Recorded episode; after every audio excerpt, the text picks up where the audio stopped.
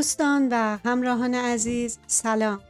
من زهره هاشمی هستم و با قسمت دیگر از قاصدک شنو در خدمت شما هستم. در این قسمت به نقد کتاب عطر سنبول عطر کاج و معرفی نویسندش می‌پردازم. امیدوارم شما هم مثل من از این کتاب لذت برده باشید و توضیحاتی که در ادامه میشنوید به درک بهتر اثر و ماندگاریش در ذهنتون کمک کنه.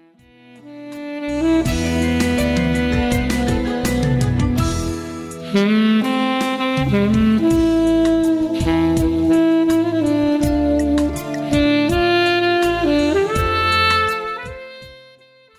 مطالبی که در ادامه میشنوید غیر از نقد کتاب که نظر و دریافت شخصی من هست بقیه از وبسایت رسمی نویسنده با عنوان فیروز و ویکیپدیای انگلیسی و همینطور برخی از مصاحبه هایی که نویسنده با جاهای مختلف داشته گرفته شده که برای نمونه دو تا از اونها رو در کانال خواهم گذاشت همینطور از مقاله ساختار شکنی یادنگاشت زن ایرانی در عطر سنبول عطر کاج نوشته سید محمد مرندی و سیروس امیری که در مجله پژوهش ادبیات معاصر جهان در سال 1393 چاپ شده هم استفاده کردم.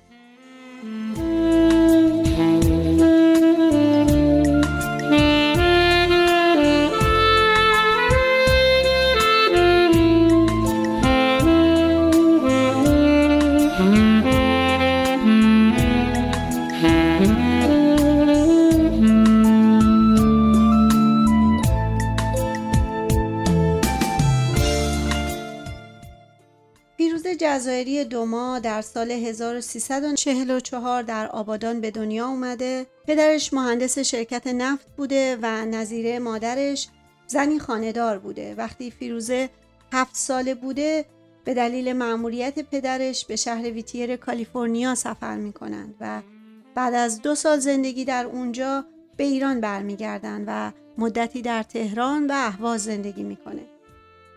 بعد از اون دوباره به آمریکا برمیگردن و برای همیشه در آمریکا موندگار میشن. فیروزه در دانشگاه برکلی تاریخ هنر خونده و در اونجا با مردی فرانسوی ازدواج می‌کنه. بعد از مدتی خانهداری زمانی که بچه هاش انقدر بزرگ شده بودن که به مهد کودک برن و او فراغ بالی پیدا کرده در سن 36 سالگی تصمیم می‌گیره که در یک گروه نویسندگی عضو بشه. فیروزه در سال 2001 تصمیم می‌گیره کتابی درباره خاطرات کودکیش به عنوان هدیه‌ای به فرزندانش بنویسه و اینطور میشه که حاصل کارش در سال 2003 با عنوان خندهدار به فارسی یا خاطرات بزرگ شدن یک ایرانی در آمریکا توسط انتشارات رندوم هاوس در آمریکا چاپ میشه. دوما در مصاحبه‌ای که با خالد حسینی نویسنده معروف افغان داشته درباره قصدش از تنز بودن کتاب اینطور گفته. من اصلا قصد نوشتن یک کتاب خندهدار رو نداشتم. این کتاب همینجوری خودش اومد. قبل از اون که کتاب خندهدار به فارسی رو بنویسم یک روز از شوهرم پرسیدم که آیا تا حالا ماجرای رفتن به اردوی تابستانیم رو براش تعریف کردم یا نه؟ و او گفت نه. در واقع من این ماجرا رو برای هیچ کس تعریف نکرده بودم. براش تعریف کردم و اون اونقدر خندید که اشک از چشاش اومد. من پشت سر هم می‌گفتم این داستان خندهدار نیست و ناراحت کننده است. و او هم مدام سرش رو تکون می‌داد و می‌گفت این خندهدارترین داستانی هست که من در تمام عمرم شنیدم. و در اون موقع بود که من فهمیدم که بعضی وقتها اگر به چیزی سی سال فرصت بدی و اگر کسی از شنیدنش ناراحت نشه بعضی از لحظات نچندان خوشایند زندگی می‌تونه خندهدار باشه.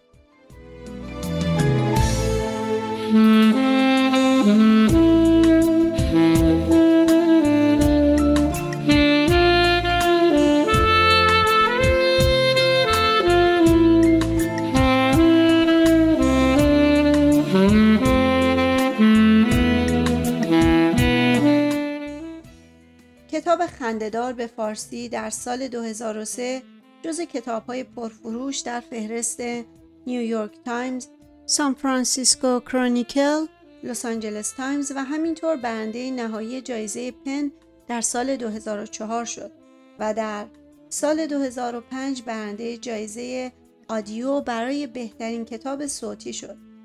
کتاب همچنین برنده جایزه جیمز تربر شده که از جمله جوایز معتبر تنز آمریکایی هست. علاوه بر این کتاب خندهدار به فارسی به عنوان تکلیف داستانی در مدارس آمریکا در سال 2004 در بخش اورنج کانتی ریدز انتخاب شد.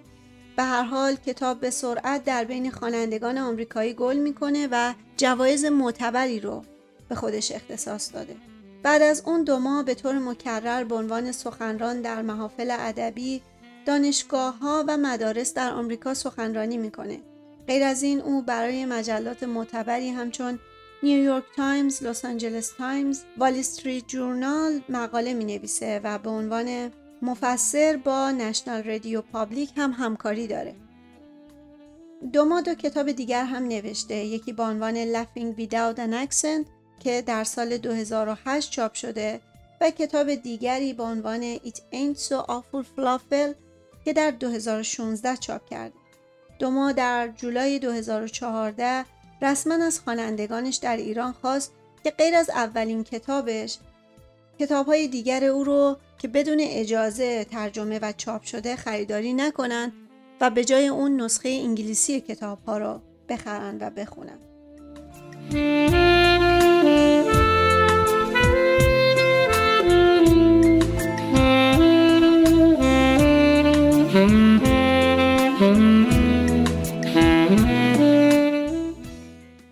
اما کتاب عطر سنبل عطر کاش که ترجمه اولین اثر دوما هست به فارسی کتابی هست که در واقع روایت زندگی نویسنده و خانوادهش در آمریکا در دهه هفتاد میلادی به بعد رو روایت می‌کنه.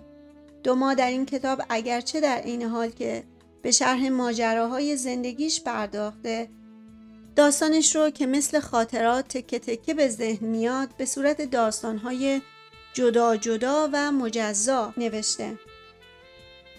بنابراین کتاب اگرچه از جهتی به نوعی خود زندگی نامه نوشت محسوب میشه اما به این خاطر که مثل زندگی نامه ها خط روایی کرونولوژیکال و یا سیر زمانی دقیق و مشخصی به لحاظ تاریخی نداره و اینکه خواننده صرفا ماجرای زندگی نویسنده رو نمی‌خونه و حتی در مواردی حس می‌کنه که کتاب بیشتر درباره پدر فیروزه هستا خودش از این جهت میشه اون رو جز کتاب های مموار یا خاطر نگاش محسوب کرد.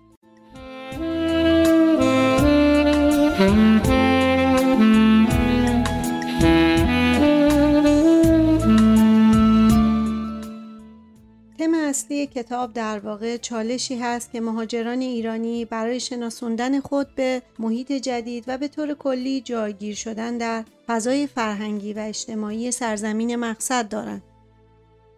این چالش ها رو میشه در جای جای کتاب پررنگ و برجسته دید از تلاش برای ایجاد ارتباط و یادگیری زبان جدید که از روز اول دبستان فیروزه شروع میشه تا رفتن به رستوران، خرید لوازم خانه و حتی مراسم عروسی نویسنده. به لحاظ سبک و تکنیک داستان نویسی اگرچه با متن چندان حرفه‌ای و درخشانی روبرو نیستیم و احتمالاً دلیلش عدم تجربه نویسندگی خانم دوماست با این حال نویسنده با سادگی و صمیمیتی که داشته روایت های پراکنده خاطراتش رو طوری کنار هم قرار داده که کتاب رو میشه به سبک برخی از داستانهای پست مدرن خون. به این معنا که خواننده هر قسمت از کتاب رو که می‌خواد می‌تونه انتخاب بکنه و بدون اینکه چیزی از بقیه قسمت ها از دست بده بخونه. دوما اگرچه به عنوان راوی اول شخص به نقل ماجراها پرداخته اما سعی کرده کم و بیش دیالوگ ها و تا حدی سبک نمایشی هم به خاطراتش بده و از این جهت کارش با آثار مشابهش در زمینه خاطر نویسی تفاوت داره. شخصیت ها عموما به طور غیر مستقیم و به تدریج در ذهن مخاطب شکل می گیرن به این صورت که مخاطب بعد از خوندن چند داستان کم کم می‌فهمه که کازم که در واقع شخصیت کلیدی بیشتر قصه ها هست چطور آدمیه و همینطور نظیره مادر فیروزه و بقیه شخصیت ها.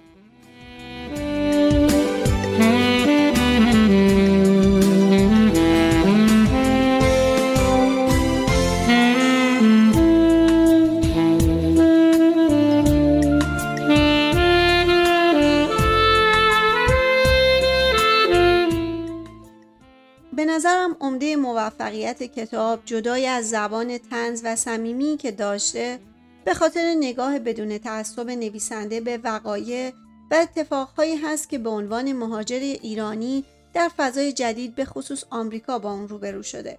به همین دلیل کتاب برخلاف سایر آثار مشابهش مثل لولیتا خانی در تهران از آذر نفیسی یا پرسپولیس از مرجان ساتراپی که بیشتر به تحقامی های زنها در ایران و خفقان اجتماعی ایران اون روزگار پرداخته در این اثر دردسرهای مهاجران ایرانی در آمریکا برجسته شده و به همین دلیل هست که کتاب اینقدر برای هر دو گروه خوانندگان آمریکایی و ایرانی جذاب و دلنشین هست.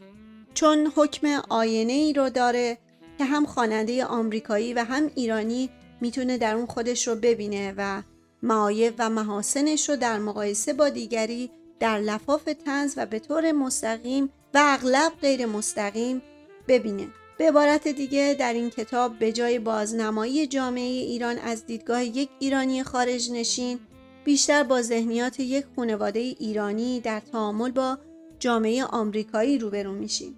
برای مثال با اینکه نویسنده آمریکا رو سرزمین آزادی معرفی می‌کنه اما از تبعیض نژادی و بدرفتاری های برخی از آمریکایی ها با ایرانی ها بعد از قضیه گروگانگیری هم صحبت می‌کنه. یا اینکه چطور بعد از انقلاب بعضی از ایرانی ها مثل همکار پدرش اموال کسانی مانند کازم رو که از سر ناچاری دست به فروش خانه و وسایلشون در ایران زدن به قیمت بسیار کم و غیر منصفانه خریدن و نمونه های این چنینی.